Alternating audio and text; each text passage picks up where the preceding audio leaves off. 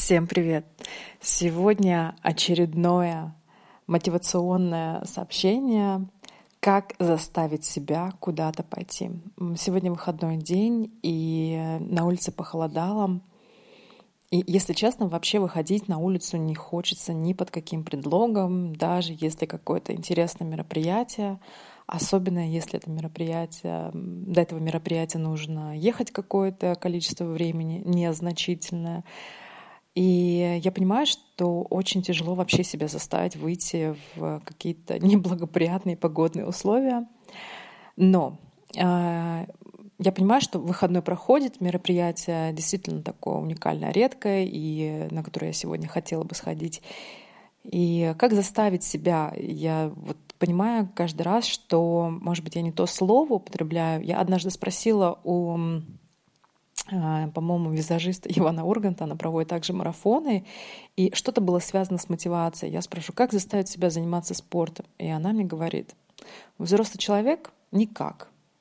А я считаю, что взрослый человек, бывает, понимает, что да, нужно себя развлекать, нужно там убираться дома, нужно заниматься спортом, но не может никак ничего с собой сделать. Вроде хочется, да, но вроде нужно, да, и развлекать себя, и спортом нужно бы заниматься. Для тела это очень полезно.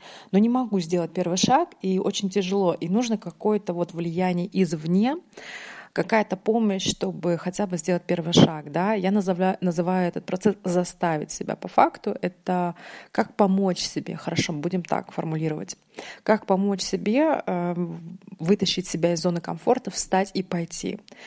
Я нашла выход из этой ситуации, я просто договорилась пойти на мероприятие с одной девочкой. На самом деле, может быть, я бы и пошла и так одна туда, потому что, ну, целый воскресный день не занять же себя какой-нибудь ерундой, уборкой дома, а лучше занять себя чем-то хорошим, да, то есть нужно все равно понимать, какая вот у меня польза, а что я вспомню на следующей неделе, куда я ходила, то есть я вспоминаю, ну, в общем, когда я вспоминаю про какой-то месяц, я вспоминаю про те мероприятия, на которые я сходила. То есть моя жизнь — это такая плеяда мероприятий, которые я нанизываю как на ниточку. Все эти мероприятия, я потом их вспоминаю. А если я целый месяц пролежала дома, то мне и вспомнить особо нечего. То есть первый мотивационный момент для меня будет, что вспомнить. Это интересное времяпрепровождение. Это как второй аргумент. И вот именно как заставить себя просто подумать о том, что на весах, хорошее времяпрепровождение или просто полежать дома, хотя очень сильно хочется. И все-таки выходной.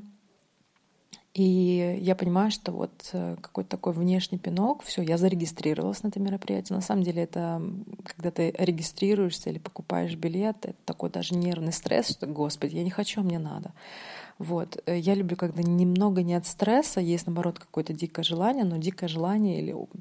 оно возникает достаточно редко. Вот когда ты договариваешься, еще в этот день у тебя есть действительно желание туда идти. Так вот...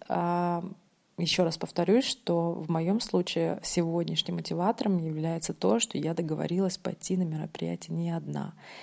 И если для вас также это будет мотивацией, ходите на какие-то мероприятия с кем-то. И старайтесь не только по субботам и воскресеньям ходить, но и выбираться среди недели. Это вот такой мой новый опыт, который я начала практиковать несколько лет назад.